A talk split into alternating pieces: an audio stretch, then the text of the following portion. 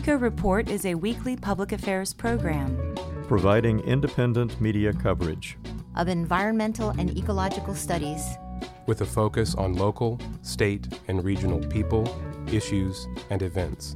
In order to foster open discussion of human relationships with nature and the earth. And to encourage you to take personal responsibility for living sustainably in the world. Eco Report is produced by an independent team of volunteers working at the studios of Community Radio WFHB in Bloomington, Indiana. And financially supported by listeners like you.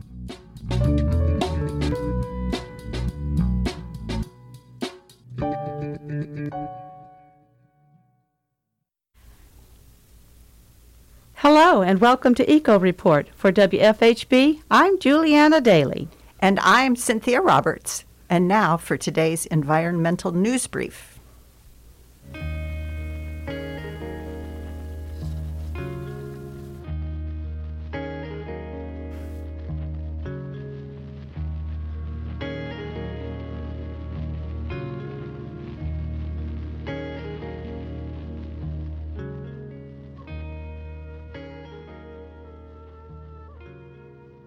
From WFHB, this is your environmental news brief for Thursday, October 7th. I'm Nathaniel Weinzapfel. The Indiana Department of Environmental Management has recently awarded eight organizations their highly valued Governor Award for the Environmental Excellence, which celebrates the achievements of businesses and organizations who have taken significant steps to protect the environment. One of the organizations, the Environmental Resilience Institute at Indiana University Bloomington, was given the award for their program called Local Government Implementation Portfolio, which provides expert assistance to Indiana communities who desire to become more environmentally friendly but do not know how to start. This award was presented during the 24th Annual Pollution Prevention Conference and Trade Show, which was held last month in Indianapolis.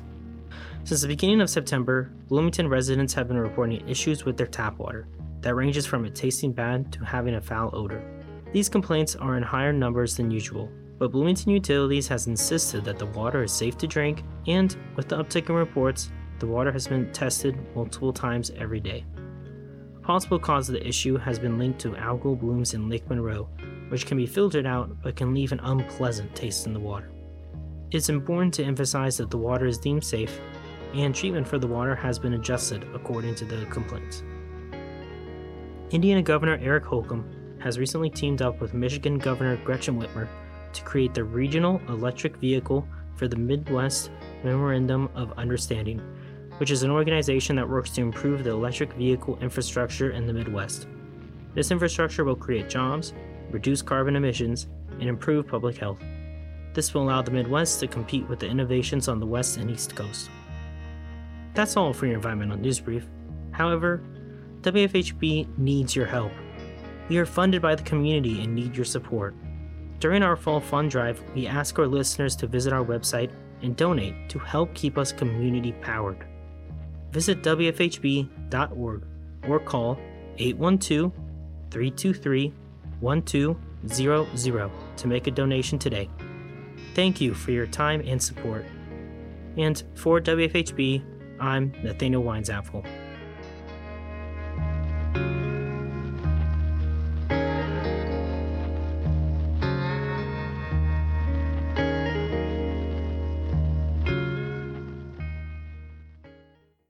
Environmental reporters Enrique Saenz talks about changes in waters of the United States regulations. That's coming up later on the program. The in- Indiana Environmental Reporter reviews the past and future of forests on state land. In the 1970s and 80s, Republican Indiana governors Orr and Bowen established three backcountry areas in state forests that would keep the backwoods intact and logging at bay. Today, they are no longer safe from being logged. If each newly elected governor of Indiana decides to chip away at our protected wild places set aside by previous administrations, it will undermine good bipartisan work done for the people of Indiana by previously elected Indiana leaders. Bowen and Orr agreed that the backcountry areas of our state forest were worth saving. Governor Eric Holcomb is not the one who walked this policy back. It was Governor Mitch Daniels, but Holcomb is the one who can save it. Two years ago, the Indiana Forest Alliance formally proposed to the Indiana Division of Forestry that approximately 2,380 acres in Morgan Monroe Yellowwood State Forest, a forest unit of 51,000 acres, be designated high conservation value forest. The division puts entire state forest tracts up for auction, having their foresters mark the trees to be cut, and then the independent logging companies come up with a bid, which is typically below market value. The division facilitates logging in our state forests while claiming that they are, quote, managing our forests for more diversity, end quote. While they refer to this type of management as shelter wood cutting, it's a lot like clear cutting of high value timber. Large tracts are removed thousands of acres at a time, and there are no plans to save any sections from being auctioned to logging companies for timber. Century old trees and old growth forests are rare, and they are key in mitigating the ever increasing climate crisis. Now there is an effort to save the back country of Yellowwood and Morgan Monroe State Forest. If you wish to protect our state forest, one option is to join the Indiana Forest Alliance. A federal court in Los Angeles this week ruled that under former President Donald Trump, the U.S. Fish and Wildlife Service violated the law when it failed to list the Joshua tree as a threatened species under the Endangered Species Act, a decision that the Biden administration has continued to defend. While the direct killing of western Joshua trees by developers is the most visible threat, Climate change and fire are also pushing the species towards extinction. Recent studies show Joshua trees are dying off because of hotter, drier conditions, with very few younger trees becoming established. The U.S. District Court in the Central District of California said in its ruling on Monday that the Forest Service now has one year to reconsider its decision and must take into account all scientific evidence, including climate change models, when deciding whether the Joshua tree should be protected under the Endangered Species Act. War- Wild Earth Guardians, which first filed a petition to ensure the tree was protected in 2015, and launched a legal challenge after the service declined to list the species in 2019, called the ruling groundbreaking and a monumental step forward for the Joshua tree. The AP reports the extinction of the splendid ivory billed woodpecker and 22 more birds, fish, and other species. It's a rare move for wildlife officials to give up hope on a plant or animal, but government scientists say they've exhausted efforts to find these 23 and they warned that climate change, on top of other pressures, could make such disappearances more common as a warming planet adds to the dangers facing imperiled plants and wildlife. The ivory billed woodpecker was perhaps the best known species that the U.S. Fish and Wildlife Service has called extinct. It went out stubbornly and with fanfare, making unconfirmed appearances in recent decades that ignited a frenzy of ultimately fruitless searches in the swamps of Arkansas, Louisiana, Mississippi, and Florida. The factors behind the disappearances vary too much development, water pollution, logging, competition from invasive species, birds killed for feathers, and animals captured for private collectors. In each case, humans were the ultimate cause. Around the globe, some 902 species have recently been documented as extinct. The actual number is thought to be much higher because some are never formally identified, and many scientists warn the Earth is in the sixth mass extinction, with flora and fauna now disappearing at 1,000 times the historical rate. E. O. Wilson of Harvard University and the Dean of American Biologists predicts that a million or more plants and animals will go extinct during this mass extinction. Hawaii has the most species on the list, eight woodland birds and one plant. That's in part because the islands have so many plants and animals that many have extremely small ranges and can blink out quickly. Since 1975, 54 species have left the endangered list after recovering, including the bald eagle, brown pelican, and most humpback whales. Climate change is making species recovery harder, bringing drought, floods, wildfires, and temperature swings that compound the threat species already face. How they are saved also is changing. No longer is the focus on individual species, let alone individual birds. Officials say the broader goal now is to preserve their habitat, which boosts species of all types that live there. Quote, I hope we're up to the challenge, end quote, said biologist Michelle Bogardus with the Wildlife Service in Hawaii. Quote, there aren't resources to prevent extinctions unilaterally. We have to focus on ecosystem health and how do we maintain it, give all these threats. End quote. Finally, after years of debate, the Nuclear Regulatory Commission has laid to rest the claim that a little radiation is good for you, an idea called hormesis. Rarely does the Commission take a position against the nuclear industry, but this time it rejected outright the industry's attempt to weaken the agency's regulations on radiation exposure. Industrial radioactive polluters for years have promoted weaker radiation exposure limits and deregulation of radioactive emissions from nuclear reactors, uranium processing plants, fuel fabrication operations, medical isotope manufacturers, and weapons production sites. Nuclear industries submitted formal petitions in 2015 to urge the Commission to lower its standards. During that same year, the British medical journal Lancet Hematology reported that there is a strong relationship between extensive low dose radiation exposure and death from leukemia.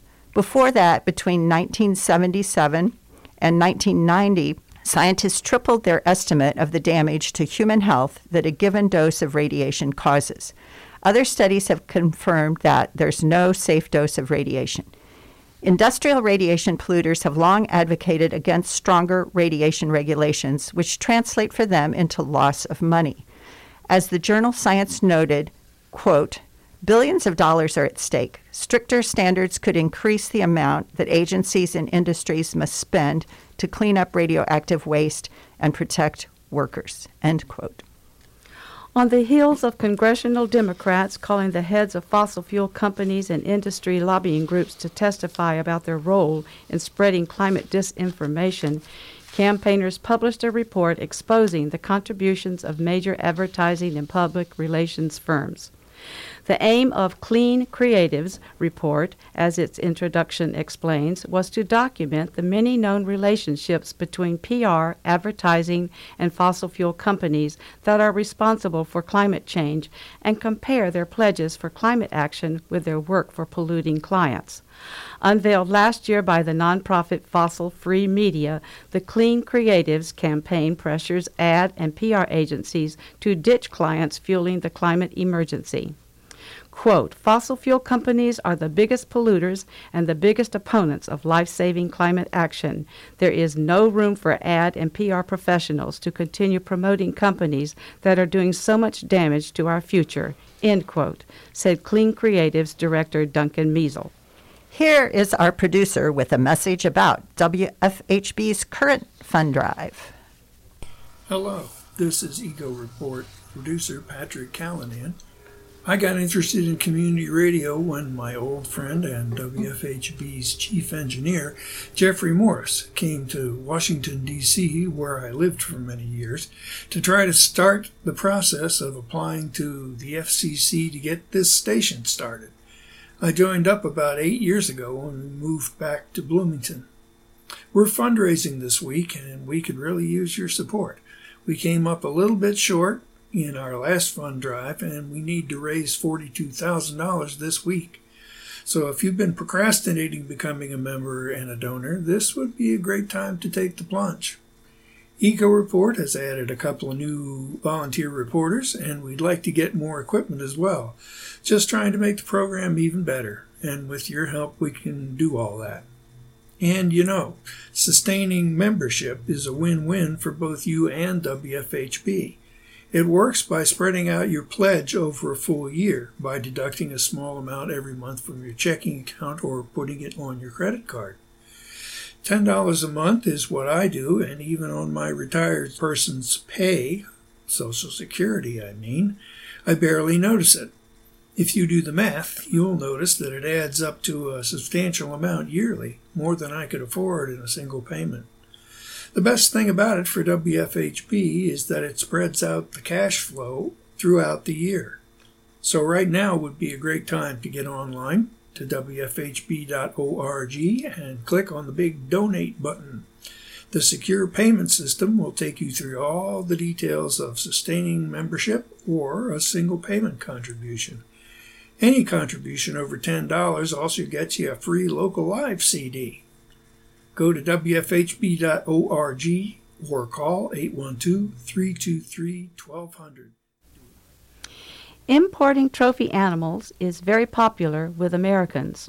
More than 125,000 animals are killed each year for trophies. Trophies are primarily imported from Canada and South Africa, followed by Namibia, Mexico, Zimbabwe, New Zealand, Tanzania, Argentina, Zambia, and Botswana.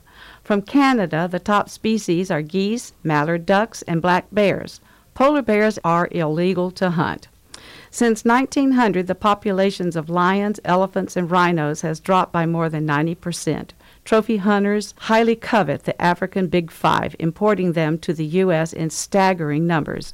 Between 2005 and 2014, imports included 5,600 African lions, 4,600 African elephants, 4,500 African leopards, 330 southern white rhinos, and 17,200 African buffalo. All of these species, except the African buffalo, are near threatened or vulnerable on the red list of threatened species.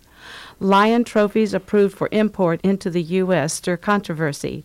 Two subspecies of African lions are listed as threatened under the U.S. Endangered Species Act, which means trophies from sport hunts can't be imported unless the hunts can be shown to help conserve the animals. The way people gain approval is to pay a license fee that could reach $100,000. The money is supposed to go for conservation. Most of the African animals killed are under circumstances called canned hunting. Canned hunting is when animals such as lions are already accustomed to humans and are bred specifically to be shot and stuffed. These animals are locked in enclosed spaces with the hunter and are often shot while eating food provided to them. Canned hunts do not allow for the animal to escape and are a guaranteed kill. While South Africa is the only African country to have canned hunts, the United States also has these facilities. Texas, for instance, has numerous venues with exotic animals that offer canned hunting packages. For example, the 777 Ranch offers 60 species to hunt. A zebra hunt is listed on their website for $4,000. The champion hunter in Indiana is Stephen Chancellor of Evansville. According to Safari Club records, Chancellor registered 482 confirmed kills between 1980 and 2008. Chancellor has killed six elephants, two rhinos, 18 lions, and 13 leopards, all in Africa. Many are on display in his home. And now, our feature IER reporter, Enrique Saenz, talks about wetlands regulation changes.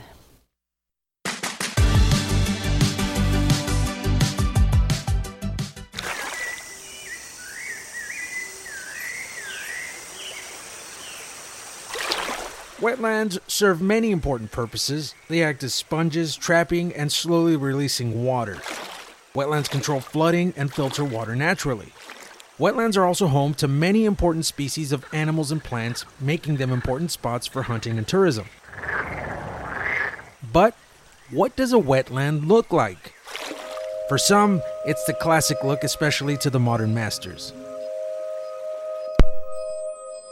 We'll start out today with a small amount of Prussian blue. And I'm going to add a little bit of Van Dyke brown to that. I want to dull this blue down today.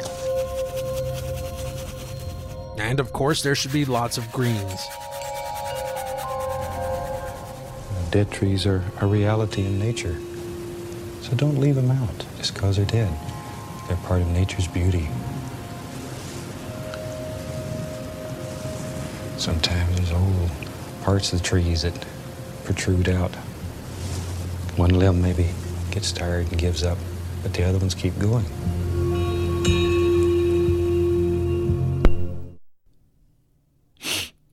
So true.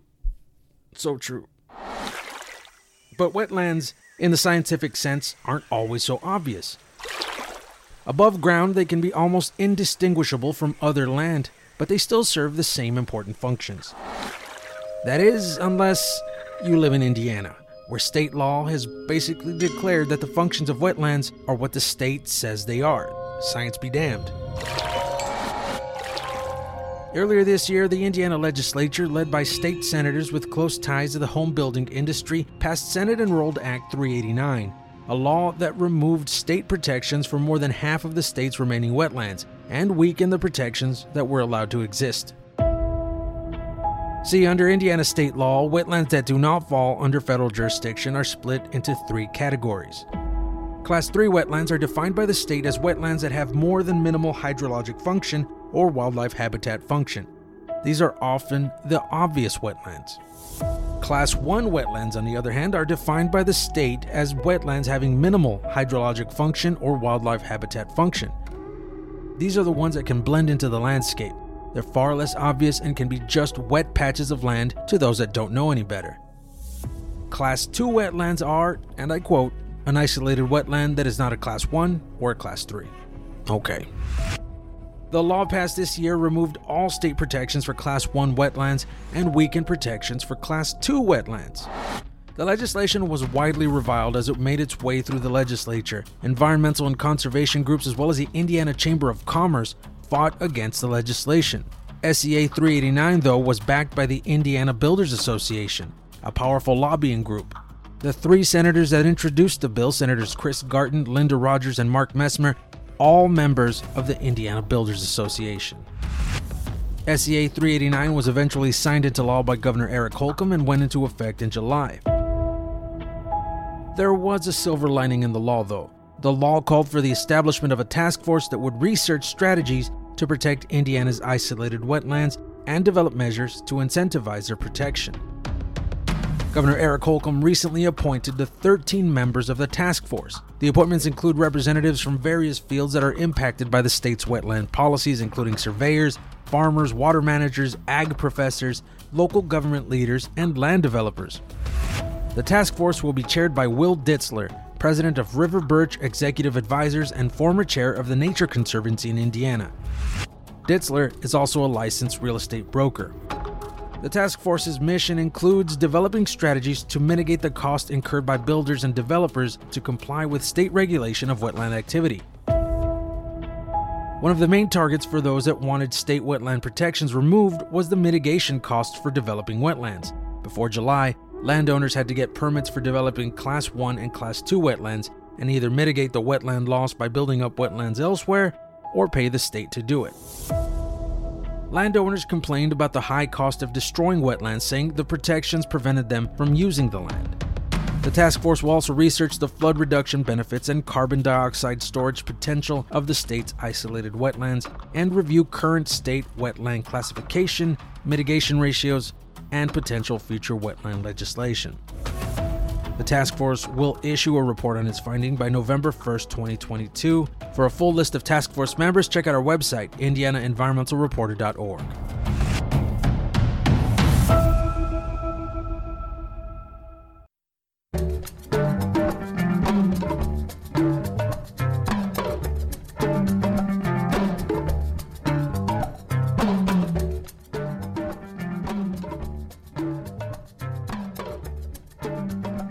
on environmental issues. Here at Eco Report, we are currently looking for reporters, engineers, and segment producers. Our goal is to report facts on how we're all affected by global climate disruption and the ongoing assaults on our air, land, and water. We also celebrate ecologists, tree huggers, soil builders, and an assortment of champions who actively protect and restore our natural world, particularly those who are active in south central Indiana. All levels of experience and all ages are welcome, and we provide the training you'll need. WFHB offers internships. To volunteer for Eco Report, give us a call at 812 323 1200 or email us at earth at wfhb.org. And now for our events calendar. The Nature Sound series continues with The Poetry of Leaves on Friday, October 8th from 6:30 to 7:30 p.m. at the Crestmont Park Shelter. A guest storyteller will be present to talk about how the wind can howl, scream, sigh, murmur, and roar, all coming from the rustling of leaves. Bring your own seating. Are you feeling batty? It is the beginning of the spooky season, and bats are the perfect complement to fall festivities. Learn about Indiana's winged mammals and build a bat house at Lower Cascades Park in the Sycamore Shelter on Saturday, October 9th from 1 to 2:30 p.m. Bat house kits will be provided. Register at bloomington.in.gov/parks. You can learn the life-changing skill of making a fire by friction at the this Rekindle the Ancient Fire program on Saturday, October 9th from 12:30 to 4 p.m. in the Lower Cascades Park at the Sycamore Shelter. You will learn everything you need to know about how to make a fire and leave with your very own bow kit. Registration is required by October 5th at bloomington.in.gov/parks. Fall is a great time for sowing wildflower seeds. Fall planting mimics the way seeds grow in the wild. Learn all about planting wildflower seed at this information session on Thursday, October 14th from 5:30 to 7:30 p.m. at the Allison Jukebox Community Center. Registration by October 13th at bloomington.in.gov/parks. Join the Nature Conservancy on Friday, October 15th for weed wrangling at beautiful Green Bluffs Preserve in Owen County from 9 a.m. to noon. You will assist in removing invasive species, autumn olive, and multiflora rose. Wear long sleeves and bring eye protection. You should also wear long pants and sturdy closed toed shoes. Bring water and work gloves. Contact the Indiana Volunteer Team at indianavolunteer at tnc.org for more information for more information and to register.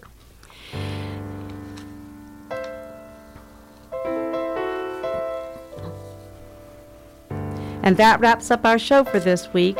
Eco Report is brought to you in part by MPI Solar, a Bloomington business specializing in solar hot water, solar electricity, and solar hot air systems. MPI Solar designs and installs solar power generation systems that encourage independence and individual responsibility. Found locally at 812 334 4003 and on the web at mpisolarenergy.com. This week's headlines were written by Norm Holy and Linda Greene. Today's feature was produced by IER reporter Enrique Saenz. Patrick Callahan assembled the script, and Linda Greene and Patrick Callahan edited it. Myself, Juliana Daly, compiled our events calendar. Patrick Callahan produced and engineered today's show. For WFHB, I'm Cynthia Roberts. And I'm Juliana Daly. And this is Eco Report.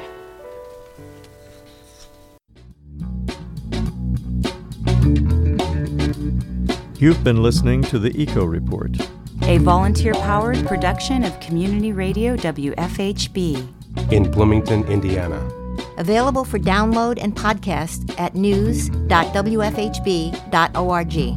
Eco Report is your independent, ecologically inspired news source for South Central Indiana, bringing you news that the Earth wants you to hear. Send your comments, suggestions, and story ideas directly to the Eco Report staff. The email address is earth at wfhb.org. That's earth at wfhb.org.